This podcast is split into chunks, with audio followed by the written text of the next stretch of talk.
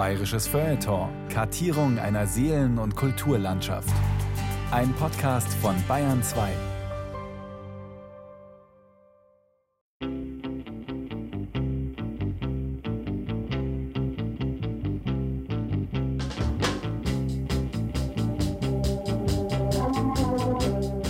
Wir sind ja im Spätsommer 62 nach München gekommen.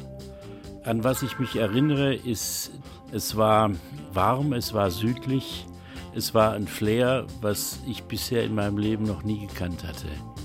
Also das war natürlich hier die Dichte und natürlich auch die Nähe zur Uni und was dann noch drumherum war, die ganzen äh, Straßenmusiker, die Maler, die Bukinisten und, und, und. Das war sozusagen die Mischung. Die Leute drängten sich. Das war so ein Stück Freiheit, was man genossen hat. Man konnte mit Leuten reden und plaudern, man hat dort getrunken. Und im Hahnhof gab es die Bohnensuppe für 70 Pfennig. Die Leopoldstraße war ja schon auch eine Bühne. Und dass sich da Leute sozusagen gezeigt haben. Zur Schaulust gehört ja auch die Zeigelust. Einer muss sich zeigen und der andere muss hingucken. Das passt gut zusammen. Das war so wie im Kino, es war so Cinemascope-Format, also ganz breit und voller Leben und voller toller Figuren, äh, tollen Mädels und auch den Jungs, die da sich tummelten und den Autos, die da langfuhren in den Sportwegen. Also das war richtig so, ne? das war das Münchner Deutsche Vita. Abends war man dann in Big Apple und später noch in dem und dem Laden. Das war ja eine richtig große, heute würde man sagen, Community. Die haben sich immer wieder neu getroffen, neu verabredet und wieder neu gelebt und 24 Stunden Rock'n'Roll. Viel Spaß nicht nur, aber auch eben so eine Lebensform, sagen wir mal. Also so ein bisschen anarchisch sicherlich und auch, dass alles möglich ist. Wenn einer sagt, die Leopoldstraße 60er Jahre war der Höhepunkt der Leopoldstraße, da kriege ich nur einen Lachanfall, weil sie einfach langweilig war. Meile, die Leopoldstraße in den 60ern. Eine Sendung von Friedemann Bayer. Don't you know it's a pity the days can't be the nights in the summer, in the city, in the summer, in the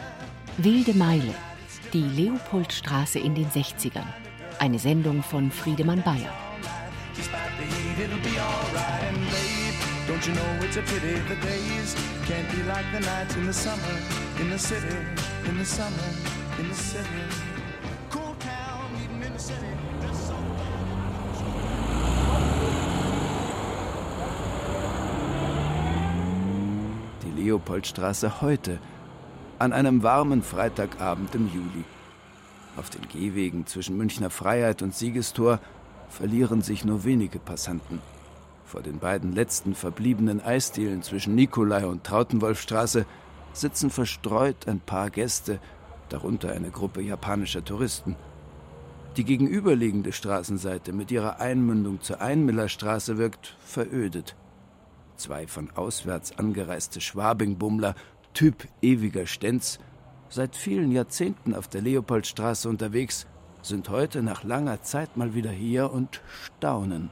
Wenn ihr da rüber schaut, die Seite ist tot da drüben. Aber immer schon seit zehn Jahren. Weil halt da drüben, er hat zugemacht, das nach dem Café Servus war das Tapper Tapper. Es war zwar ein verrückter Laden, aber der hat im ersten Stock und unten, der hat halt ein bisschen Ramazamba gemacht. Das Venezia, das hat dann zugemacht auch. Aber hier speziell die Leopoldstadt, das sind so, um die Uhrzeit. Also bei so einem Wetter. Du musst ein Lokal haben, da wo noch Liveband spielen, wenigstens eins. Aber da gibt es ja überhaupt keins. Da gibt es ja gar keins mehr. Das ist ja für Schwabing eine Frechheit. Also das ist tote Hose, weil es ist nichts mehr los. Das war einmal anders.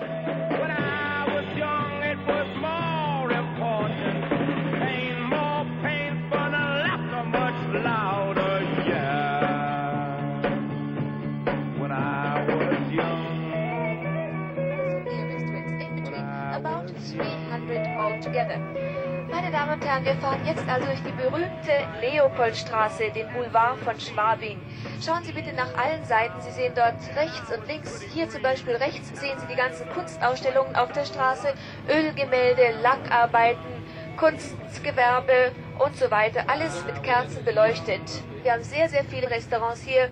Circa 300 Cafés, Restaurants und Bars. Eine nächtliche Stadtrundfahrt über die Leopoldstraße in den 60er Jahren. Nach der streng ausgerichteten Ludwigstraße mit ihrem imperialen Gestus eröffnet sich gleich hinterm Siegestor ein völlig anderes Bild. Auf der Leopoldstraße mit ihren Pappeln und Vorgärten flanieren nach Einbruch der Dunkelheit tausende Schaulustige an improvisierten Freiluftgalerien vorbei. Schwabings Nacht kann nur vergessen, wer niemals in ihr geliebt. Er kann den Schmerzen nicht messen, der mein Herz zu ihrem trieb. An dem Boulevard, der war immer voll, ne? Man musste manchmal richtig durchdrängeln. Hier war alle Schwellenangst aufgehoben. Da konnte man mit Künstlern hautnah sein und man musste nicht in eine feierliche Galerie. Sagt Alfred Darda.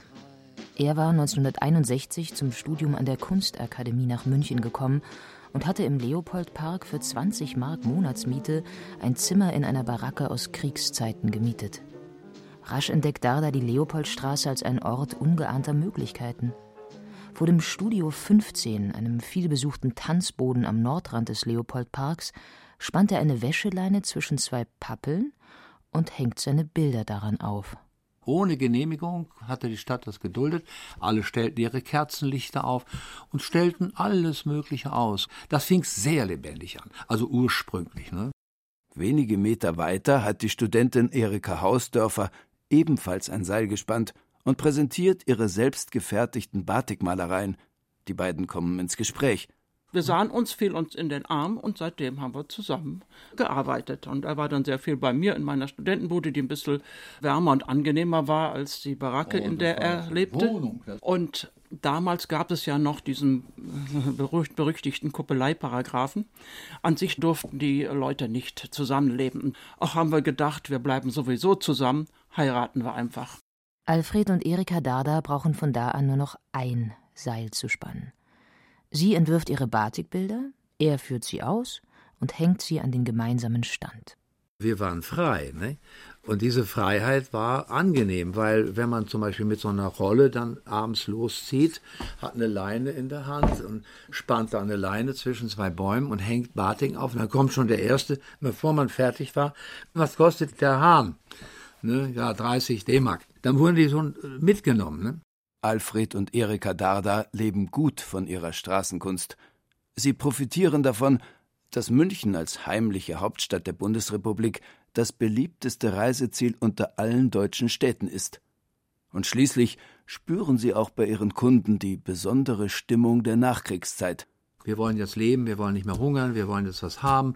Da war auch die Kauffreude natürlich groß. Ne?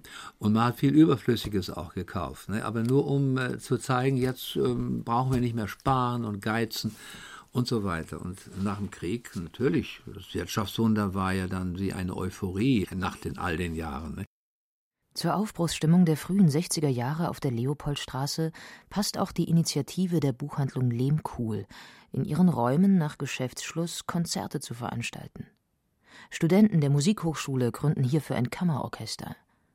Gudrun Haselhorst, damals junge Sortimentsbuchhändlerin bei Lehmkuhl und als Pianistin Mitglied des Liebhaberensembles, erinnert sich. Es war eng gedrängt und eigentlich sehr fast unwirtlich, aber es war immer ganz voll gerappelt voll. Wir haben immer die Fenster halb ausgeräumt, weil sie sich da auch noch so halb draufgesetzt haben und mussten alles abräumen. Es war sehr anstrengend für uns immer und auch hinterher das Aufbauen wieder.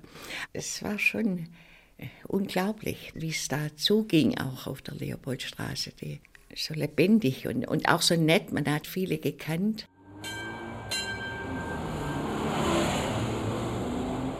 Bei aller Betriebsamkeit behält die Leopoldstraße einen beschaulichen Charakter. Nicht zuletzt durch die Trambahnlinien 3 und 6, die in der Mitte des Boulevards fahren. Doch im Juni 62 ist es mit der Gemütlichkeit erstmal vorbei.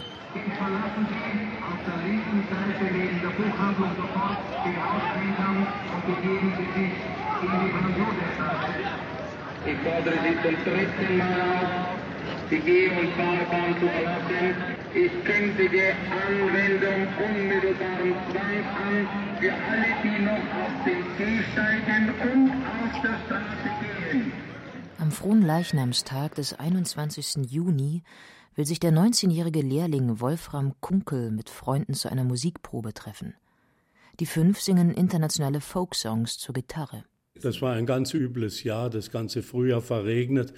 Und dieser Fronleichnamstag, der war so eine Ausnahme. Und, und der erste Tag, also war der Wahnsinn und alles war auf den Beinen.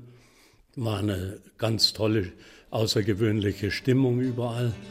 Und da haben wir eben auch gesagt, da muss man Musik machen.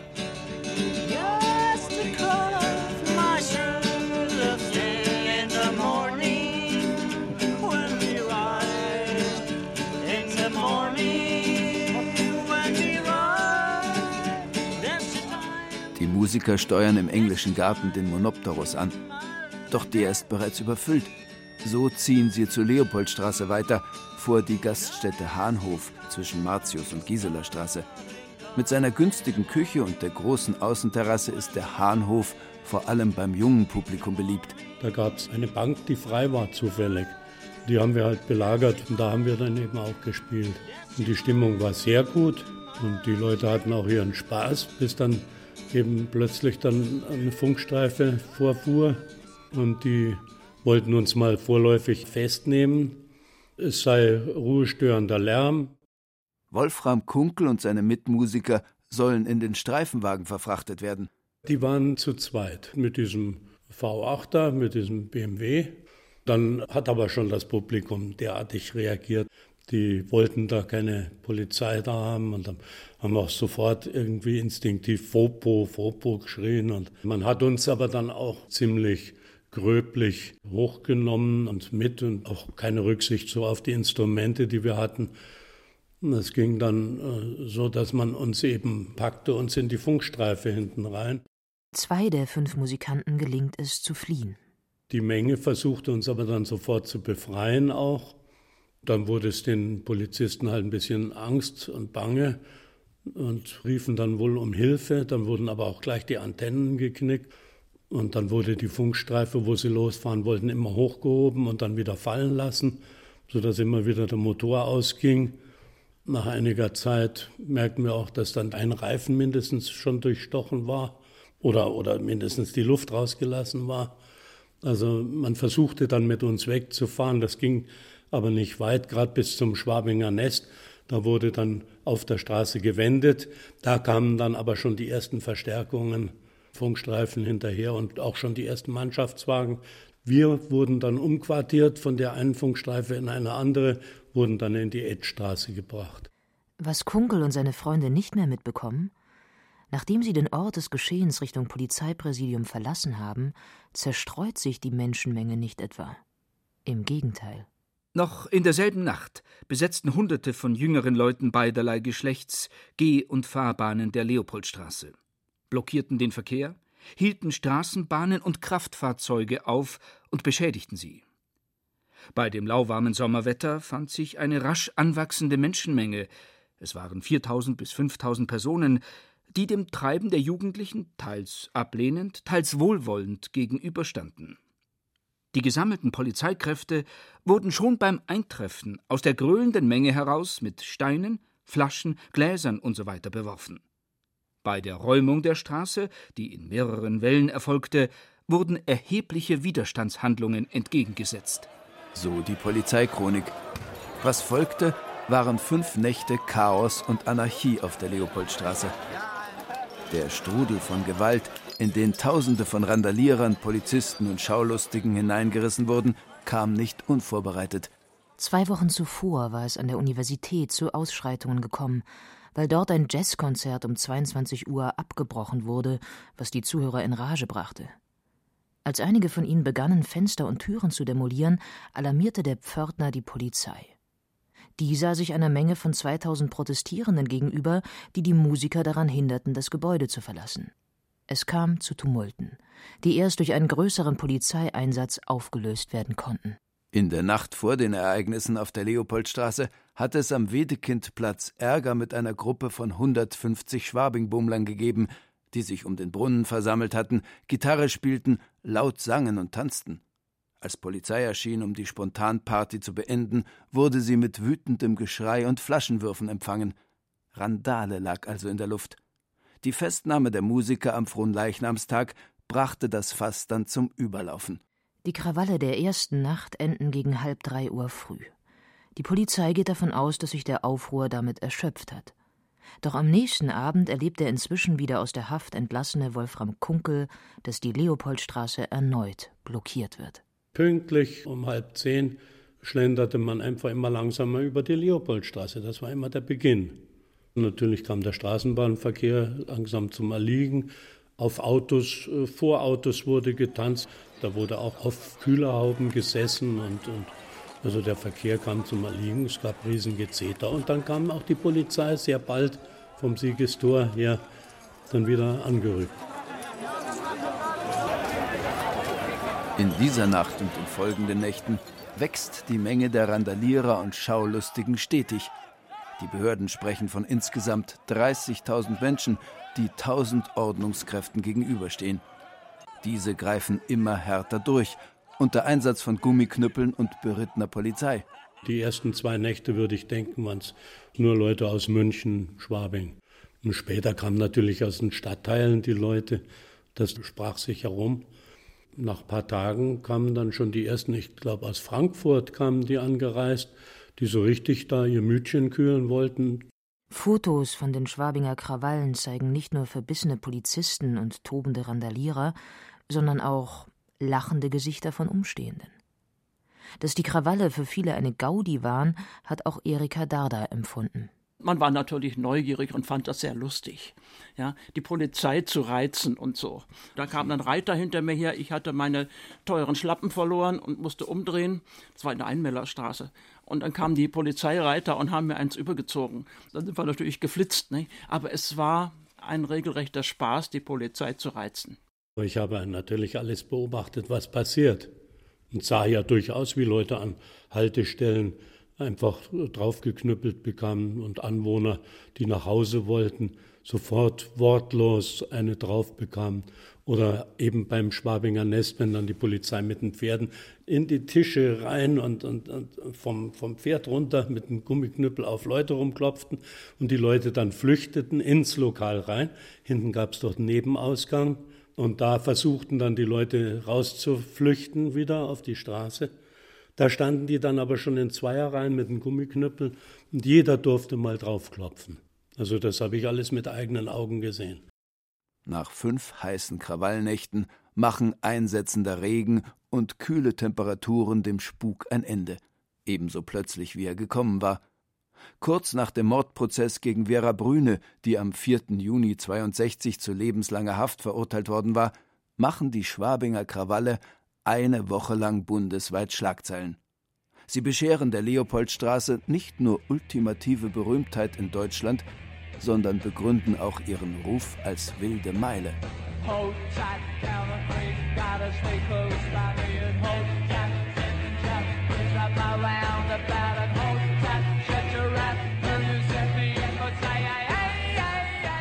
Schräg gegenüber, wo 1962 die Schwabinger Krawalle begonnen hatten, wird anderthalb Jahre später ein Neubau fertiggestellt. Im Untergeschoss des wuchtigen, zwischen Franz Josef und Einmillerstraße gelegenen Wohn- und Geschäftshauses eröffnet ein Tanzlokal namens Big Apple. Ein Ableger der gleichnamigen Diskothek in West-Berlin, die dort in der Nähe des Kuhdamms als eine der heißesten Adressen gilt. Zur Eröffnung des Münchner Big Apple kommt aus Berlin der 20-jährige Jürgen Herrmann. Hermann hat eine Lehre als Großhandelskaufmann abgebrochen, jobbt jetzt als Kellner und an der Garderobe des Berliner Big Apple und ist passionierter Tänzer. Als Stammgast des Berliner Big Apple soll Hermann vom Bruder des Betreibers darum gebeten, Schwung in die Eröffnungsparty der Münchner Dependance bringen. Das hatte so diesen, ich sagte immer, Bonanza-Look. Das war alles Holz. Es kam eine große Treppe runter, in der Mitte war die Tanzfläche, da drüber so eine große Stoffdecke, da war die Tonanlage drüber und rundherum waren so Holztische und Holzbänke und so eine Tribüne. Das war so ein legerer Look, das passte in die Zeit damals. Die Eröffnungsparty steigt am 19. Dezember 1963 und dauert drei Nächte. Danach steht für Hermann fest, da war für mich klar, da gehe ich nicht mehr weg. Jürgen Hermann bleibt in München und legt im Big Apple Platten auf. Das Publikum sind Studenten, aber auch Lehrlinge und amerikanische GIs.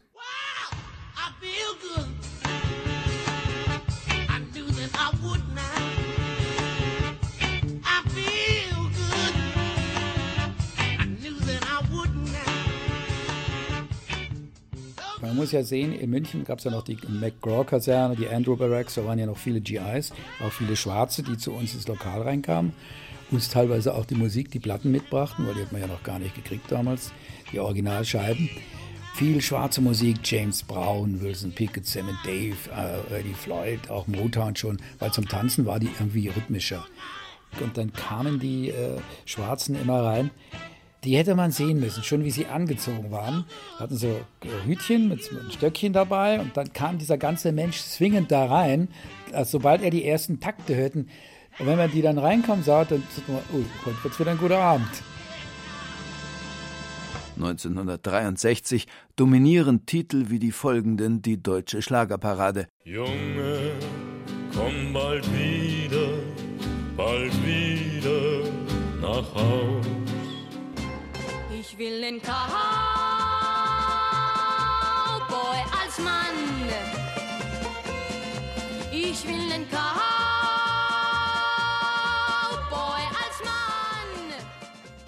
Doch ein Jahr später erobern zwei britische Bands die Hitparaden.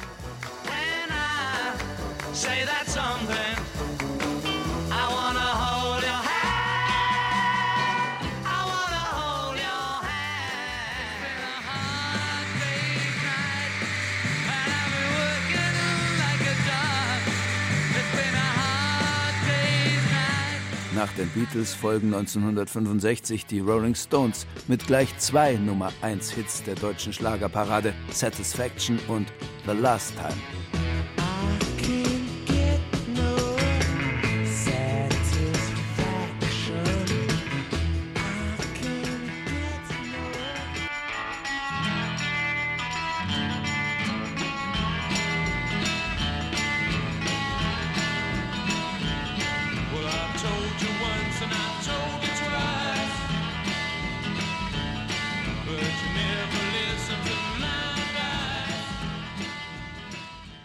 1965 nimmt auch die Leopoldstraße musikalisch richtig Fahrt auf.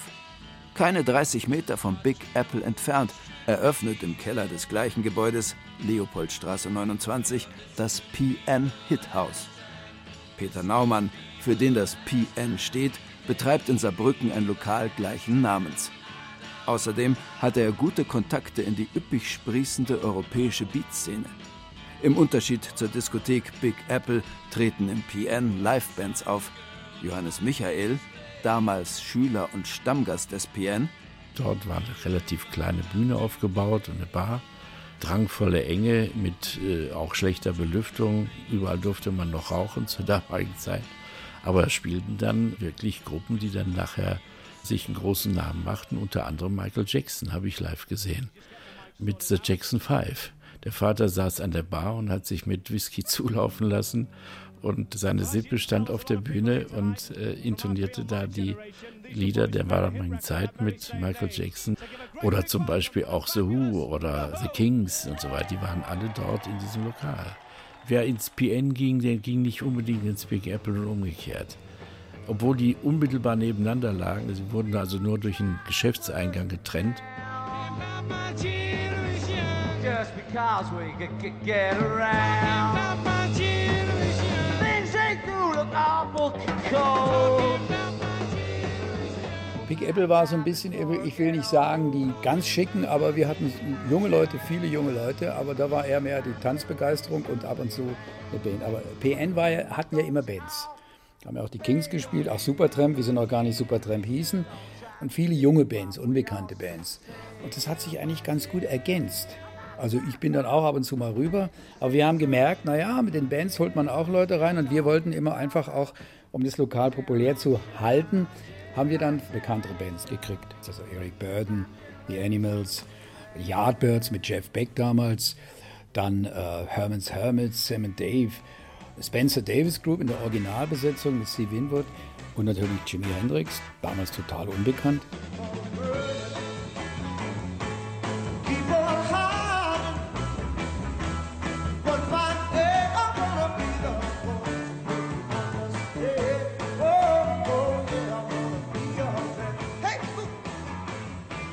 Apple und PN Hit House werden zu neuen musikalischen Brennpunkten Münchens.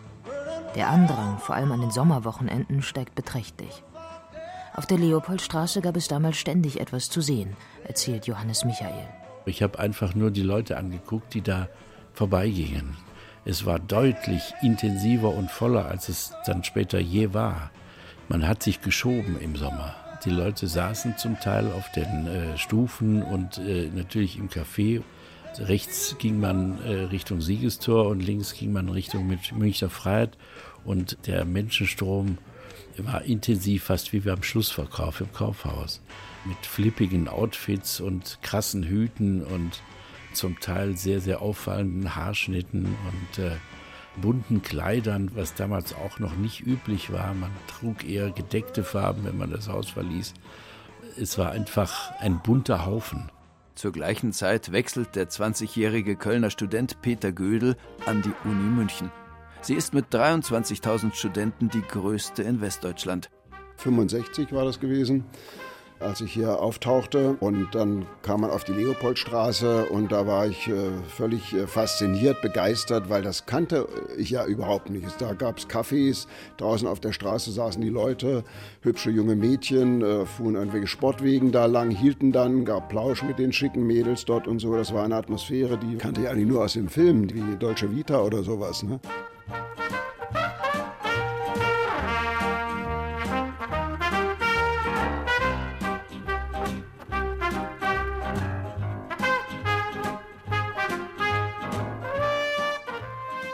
Kam Gödel überhaupt noch zum Studieren? Das war am Anfang ein bisschen schwierig und so, vor allem weil ich noch einen Kommilitonen dann kennengelernt habe. Der hatte eben einen Porsche, kam aus gutem äh, oder reichem Hause und äh, mit dem sind wir dann auch dann losgezogen. Dann saß ich also plötzlich auch in den Wegen, die ich vorher so bewundert habe, bin mit ihm da die Leopoldstraße lang gezischt und äh, haben irgendwelche Mädels da angequatscht. Also das war dann schon eine sehr spannende Zeit.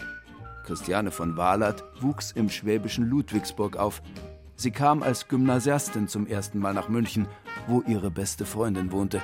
Die Mädels kannten nur ein Ziel, die Leopoldstraße in Schwabing. Ich war noch Oberschülerin, also ich war weit weg vom Studentinnensein. Aber es war so ein Gefühl in der Luft, dass die Studentenbewegung und das, was die Studenten wollen und wie sie leben, wie sie aussehen, wie sie sich anziehen, dass sie in Wohngemeinschaften wohnen, das war eine köstliche Vorahnung, dass später, wenn wir dann eben selbstständig als Studentinnen leben würden, dass es dann irgendwie ganz aufregend werden würde. Denn das Leben als Gymnasiastin in Ludwigsburg Ende der 60er Jahre war nicht so aufregend. Und München stand für mich für ein Versprechen auf eine tolle Zukunft. Man hat das Gefühl, dass ganz München und vor allem die Jugend Münchens sich dort auf der Leopoldstraße verabredet hat. Man hatte ja da manchmal äh, Schwierigkeiten, äh, einen Platz zu finden da, weil alles äh, voller Menschen dort war. Meine geliebte Freundin war sehr schön, war größer als ich und schlanker als ich und die konnte auch kürzere Röcke tragen. Und wir waren irgendwie super gespannt, weil ich war die Schlagfertige und sie war die Schöne. Wir haben da gegenseitig von profitiert in unseren kleinen Schülerinnenauftritten. Und dann dieses durch die Leopoldstraße gehen mit schon so einem Zaungastgefühl. Wir sind nicht viel eingekehrt. Aber es gibt ja auch die Schaulust, nicht nur im Kino, sondern auch auf der Leopoldstraße. Und dieser Schaulust haben wir ausgiebig gefrönt. Also die eine Seite hochlaufen, die andere Seite wieder runterlaufen.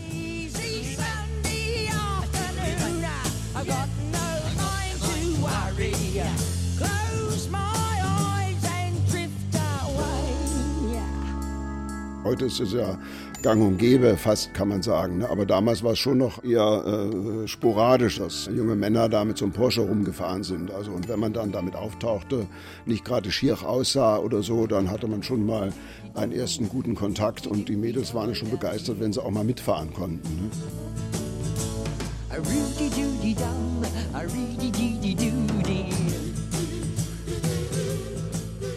Das war im Grunde noch sehr, sehr zaghaft. Man ist eigentlich nur die Leopoldstraße lang gesaust, rumgefahren und dann wieder abgesetzt. Ne? Also zu mehr ist es da eigentlich nicht äh, gekommen bei diesen kleinen Touren. Die Jugend wollte halt endlich leben, raus aus dem, sagen wir mal, aus diesem bürgerlichen Muff. Und da waren diese Lokale wie Big Apple oder, oder äh, Blow-Up später, das war ja wie eine Explosion. Wir hatten unsere eigene Musik, unsere eigene Kleidung. Ich weiß noch, äh, wie die ersten Langhaarigen auf der Leopoldstraße kamen.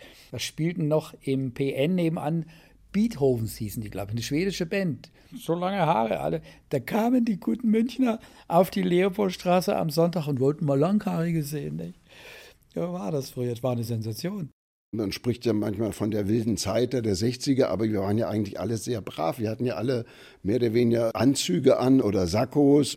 Wenn man abends ausging, hatte man eine Krawatte sogar an. Also so ging man dann damals in die Beatschuppen auch. Ne? Das war schon im Nachhinein unglaublich. Ne? Unsere Kühnheit bestand darin, dass wir uns Männer, also Jungs, ausgeguckt haben, die uns gefallen. Und natürlich hatten wir keine Ahnung, wie wir mit denen in Kontakt treten sollen. Dann haben wir uns darauf verlegt, Zigaretten zu kaufen. Also wir wollten dann rauchen, hatten gar kein Geld für eine ganze Packung und haben dann unseren Mut gefasst und sind dahin und gesagt, könnten wir für, weiß nicht, fünf Pfennig, könnten wir zwei Zigaretten kaufen. Und das gab dann manchmal ganz nette Gespräche. Wenn ich denke, ich als bürgerliches Mädchen ja einen fremden Mann anzusprechen, ob er mir eine Zigarette verkauft, das war so meine kleine Form von früher Kühnheit. Ich war damals doch ein eher, eher sehr schüchterner junger Mann und äh, war dann froh, wenn äh, mich, mich da jemand mitnahm, der so ein bisschen lockerer schon umgehen konnte mit den Mädels und so, wodurch ich dann auch so ne, dann äh, mich traute, dann Mädel dann aufzufordern und zum Tanzen zu bringen. Ne. Aber es war eher so eine etwas so zurückhaltende, etwas merkwürdige, ne, leicht verkrampfte Atmosphäre. Ne. Man hörte der Musik zu und äh, hat sein Bier in der Hand und so und schaute den Mädels zu und und man braucht den Anstoß, dann da doch dann mal so ein Mädel vielleicht aufzufordern, mit ihr zu tanzen. Ne?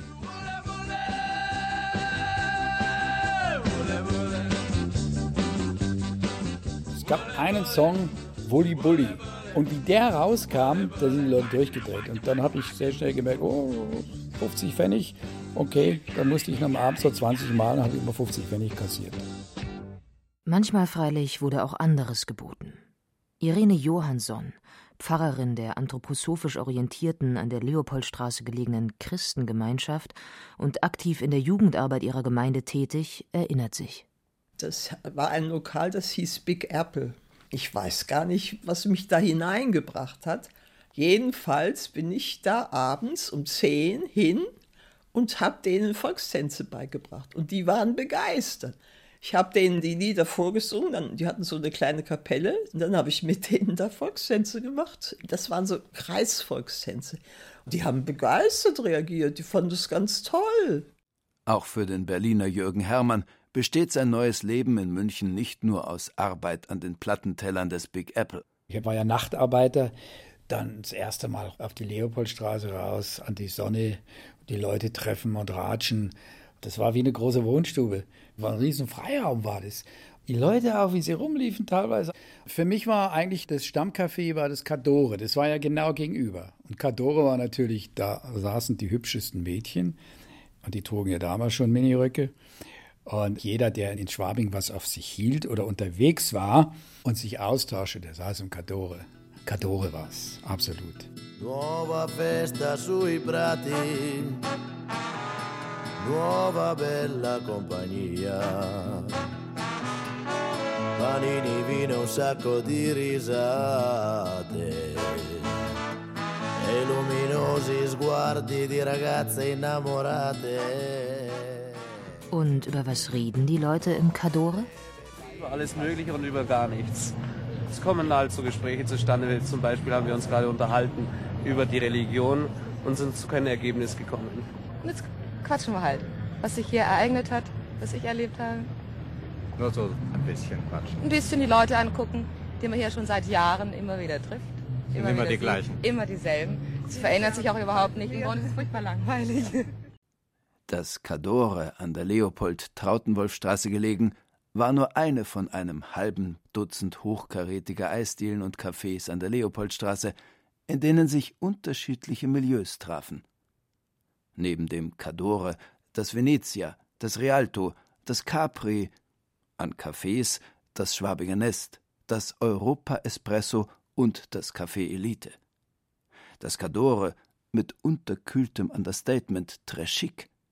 Das Venezia, damals bodenständig, wurde erst in den 70er Jahren von der Szene entdeckt, ebenso wie das Café Capri, das in den 60ern noch ein Nischendasein führte. Das Café Elite, neben der Rudolf Steiner Schule, in anthroposophischer Strenge. Gleich daneben das Europa Espresso, heute Adria, in den späten 60er Jahren Treff von Kommunarden und Drogenumschlagplatz Nummer 1. Schreck gegenüber das angesagteste Café der frühen 60er Jahre, das Schwabinger Nest. Weil es eine Anarcho-Szene da gab. Das Nest war sozusagen ein Nährboden für viele Dinge. Es hatte auch einen Aspekt Glamour damals. Es hatte einen Aspekt Dreck. Es hatte einen Aspekt Establishment und hatte auch einen Aspekt Loser. Also es war so die Kombi von mehreren Elementen. Sagt Eckhard Schmidt, der Anfang der 60er aus Ulm an die Isar kam. Wenige Jahre später schon den Niedergang des Cafés miterlebte und überhaupt findet, dass nicht die 60er, sondern die 70er Jahre die spannendere Zeit auf der Leopoldstraße waren. Später wurde das Nest eine Loser-Gesellschaft. Also die, die es nicht mehr gebracht haben in der Moderne, die hingen noch im Nest ab. Und ich war natürlich, als ich nach München kam, relativ viel im Nest. Und habe auch den, den Bader da mal kennengelernt, diese ganze Szene halt. Und es war so ein bisschen verkrachte linke Szene, würde ich mal sagen. Ne? Von all den genannten Eisdielen und Cafés der 60er Jahre existiert heute nur noch das Rialto, auch wenn dort längst nicht mehr die Gäste von einst auftauchen. Wolfgang Rucker zum Beispiel, Besitzer von Schwabings erster Postergalerie am Wedekindplatz, der bevorzugt die Sonnenterrasse des Rialto ansteuerte. Im ersten Stock oben, wenn ich mit Helmut Fischer, wir haben uns meistens Nachmittag da vorm Schwabinger Bräu damals getroffen, meistens zufällig. Er ging zum Frühstücken Richtung Rialto und ich zum Nachmittag. Ich habe da das Zitroneneis mit Wodka geliebt. Rialto war eigentlich der Stammtreff da oben im ersten Stock, oben äh, den Blick auf die Leopoldstraße. Das war, das war Schwabing.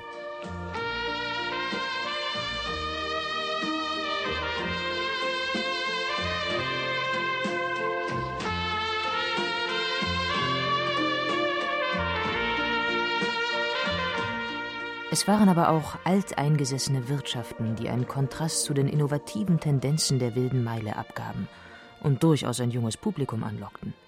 So die Gaststätte Leopold. Die hatten tolles Schnitzel mit Kartoffelsalat. Und wissen Sie, wer da einmal saß und sein Bierchen mit Bierwärmer trank? Erich Kästner. War sehr bescheiden, sehr ruhig. Da habe ich das erste Mal Bierwärmer gesehen.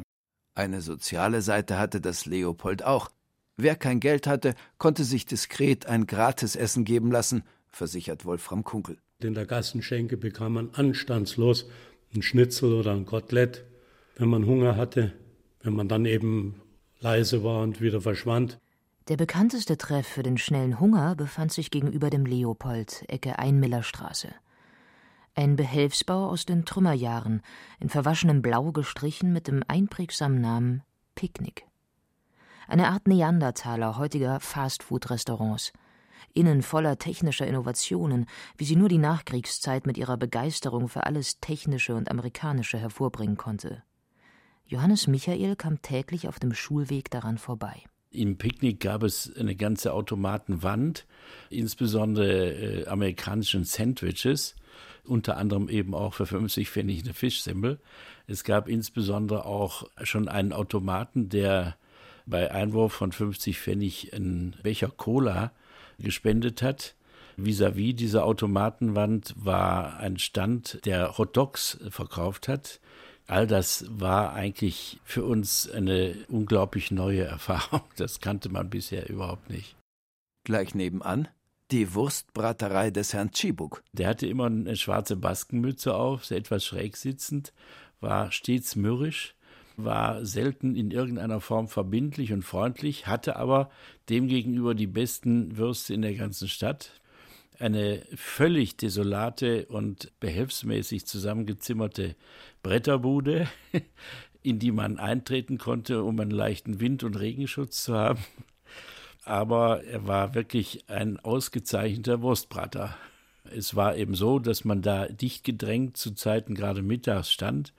Es war also letztlich nur so ein umlaufendes Brett in diesem Aufenthaltsraum. grün gestrichen, die ganze Sache. Und äh, er hat also mit großem Ernst und vor allen Dingen mit großer Hingabe seine Würste gebraten. How many roads must a man walk down before you call him a man? Yes, and how many seas must a white dove sail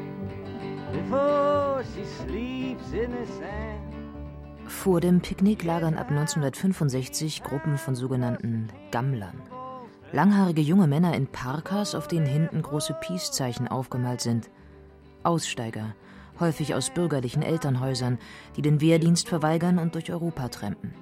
Manchmal bis ins marokkanische Marrakesch, wo ein internationales Gammler-Treffen stattfindet. Oder nach Afghanistan, wo es das angeblich beste Haschisch gibt. Dabei machen sie am Schwabinger Picknick Station und ziehen den Widerwillen Münchner Bürger auf sich, wie es der Regisseur Peter Fleischmann in seinem Film Herbst der Gammler 1967 eingefangen hat. Ich sag, solange ein Gammler sich selber fortbringt und andere öffentliche Institutionen irgendwie Ding, überhaupt nicht äh, belastet und so weiter, kann er Gammler sein, wie er mag. Ja, kann er Gammler sein, wie er mag. Zum Beispiel der, der Sachs kann ohne weiteres ein Gammler sein, weil der hat Millionen, der kann ein Gammler sein.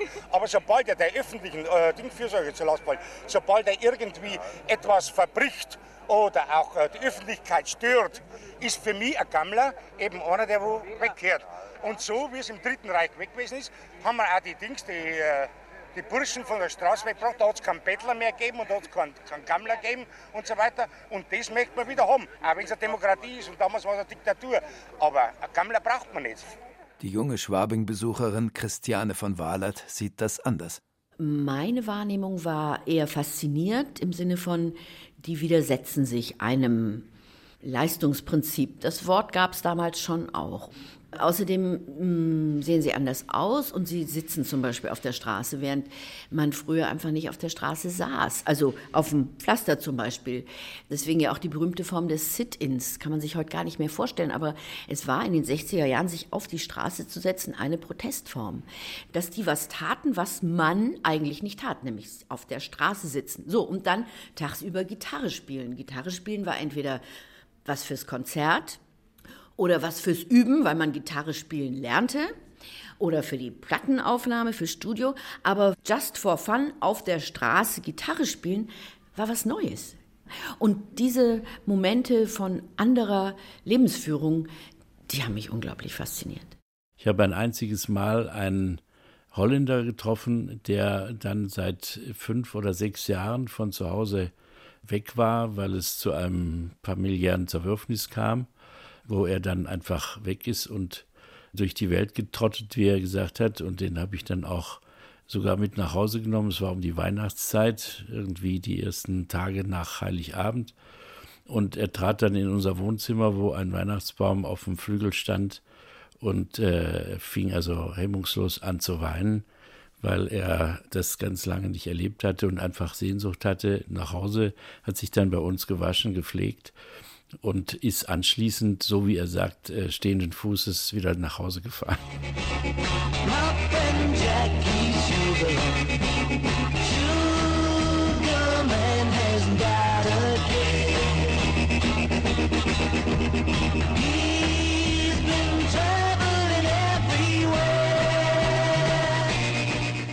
Vielleicht fühlen sich die Gammler auf der Leopoldstraße auch deshalb so wohl, weil hier die Grenzen zwischen ihnen und anderen Nonkonformisten fließend sind. Jeder, der regelmäßig die Cafés der Leopoldstraße frequentiert, trifft dort auf Lebenskünstler, die quasi zum Inventar gehören. Wolfram Kunkel etwa, den aus der Reihe tanzenden Erben einer Münchner Schreibwareninstitution. Bullinger zum Beispiel auch dürfte so einer der ersten Flitzer gewesen sein. Ich meine noch vor, vor den New Yorkern. Der hat dann auch gewettet, er geht nackt über die Leopoldstraße. Damals war gegenüber noch diese Würstelbude und nebendran war eine Chemoreinigung. Und er ist also vom Schwabinger Nest, wo er sich dann ausgezogen hat, dann über die Straße geflitzt mit einer Kleidermarke und ist in die Reinigung gelaufen und hat gesagt, ob seine Wäsche schon fertig wäre. Er hätte ja wirklich nichts mehr anzuziehen. Also naja, das dürfte auch so 62, 63 oder so gewesen sein. Und der Straßenmusiker Kunkel macht unter Kollegen manch überraschende Entdeckung. Dass viele rumliefen, wo man dachte, die können sich nicht ein Süppchen leisten, die ich dann zum Teil auch eingeladen habe, die sich als Millionäre rausgestellt haben. Neben einem Nest saß immer einer, der Klarinette spielte und sabberte immer so sehr. Ich habe dem immer was zu trinken gebracht und, und auch er rauchte immer gerne die teuren Zigarren da, habe ich ihm sogar auch manchmal gebracht, bis ich dann erfahren habe, dass der nur gern an der Stelle sitzt, weil ihm das Haus gegenüber gehört, dass er es schön im Blick hat.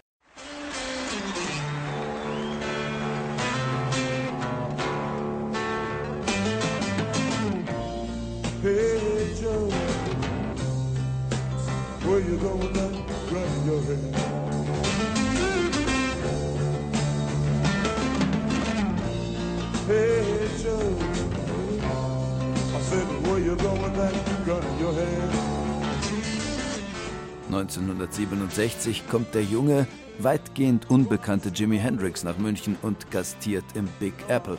Jürgen Herrmann. Die Mundpropaganda war damals sehr erfolgreich. Also die vier Abende waren voll.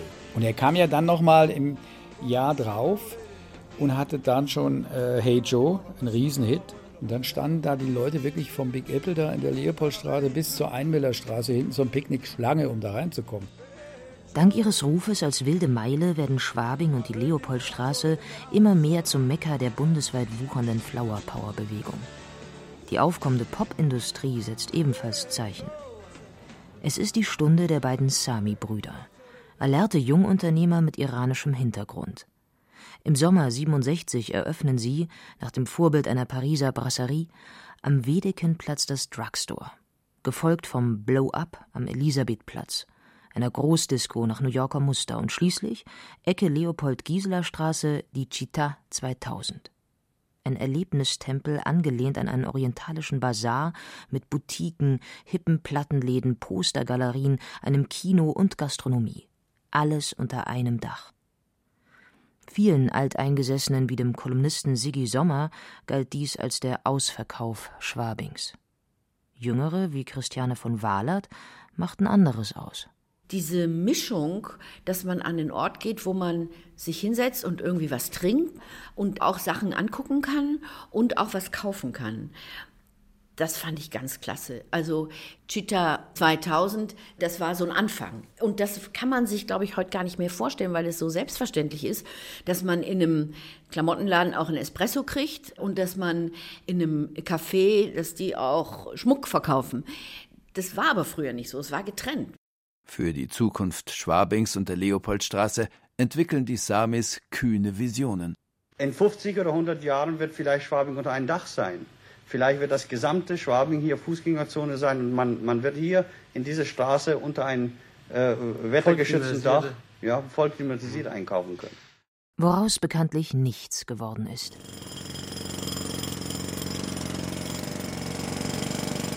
Die Zukunft der Leopoldstraße beginnt im Frühjahr 1968 zunächst mal mit dem U-Bahn-Bau.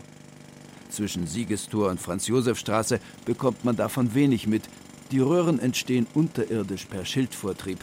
Doch dahinter, auf dem dichtest frequentierten Abschnitt von Münchens Wilder Meile, klafft eine mehrere hundert Meter lange Baugrube bis zur Münchner Freiheit.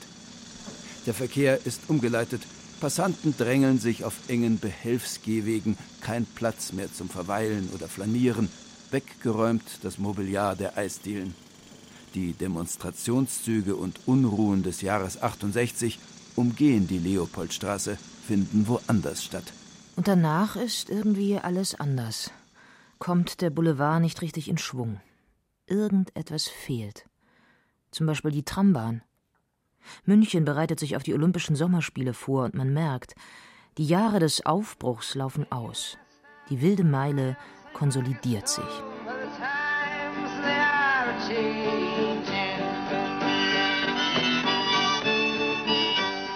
Was war in den 60ern der Reiz der Leopoldstraße? Was hat sie zur wilden Meile gemacht?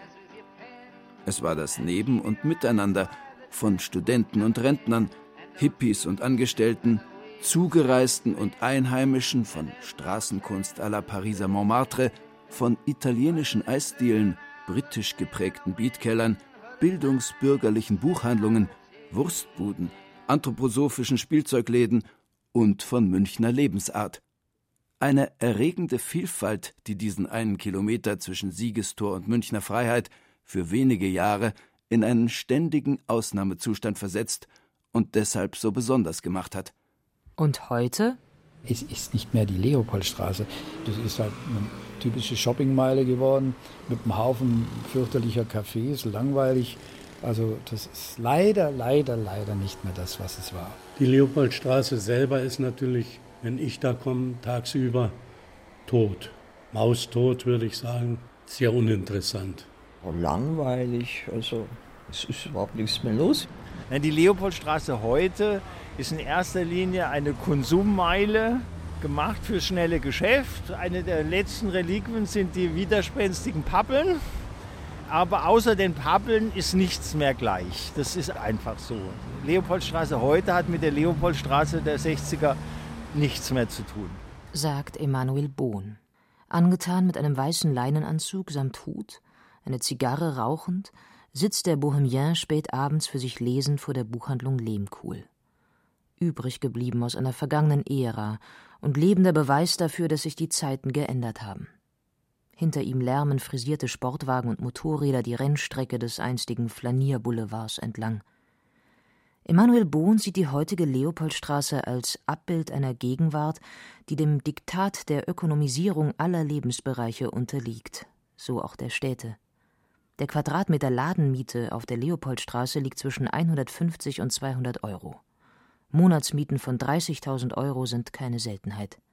Mit entsprechenden Folgen. Nur ganz bestimmte Sparten, Branchen, ganz bestimmte Formen des Konsums können diese hohen Umsatzzahlen erwirtschaften ist natürlich eine Monokultur entstanden.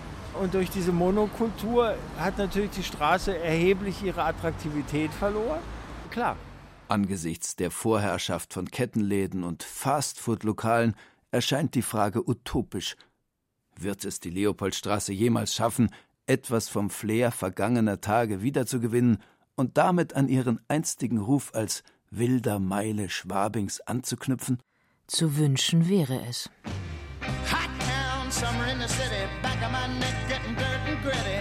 Bend down, isn't it a pity? Doesn't seem to be a shadow in the city. People looking half dead, walking on the sidewalk harder than a match here. But at night it's different world. Go out and find a girl. Come on, come on. Sie hörten Wilde Meile, die Leopoldstraße in den 60ern. Eine Sendung von Friedemann Bayer, der auch Regie führte. Die Erzähler waren Katja Bürkle und Burkhard Dabinus. Ton und Technik Cordula Wanschura. Redaktion Ulrich Klenner.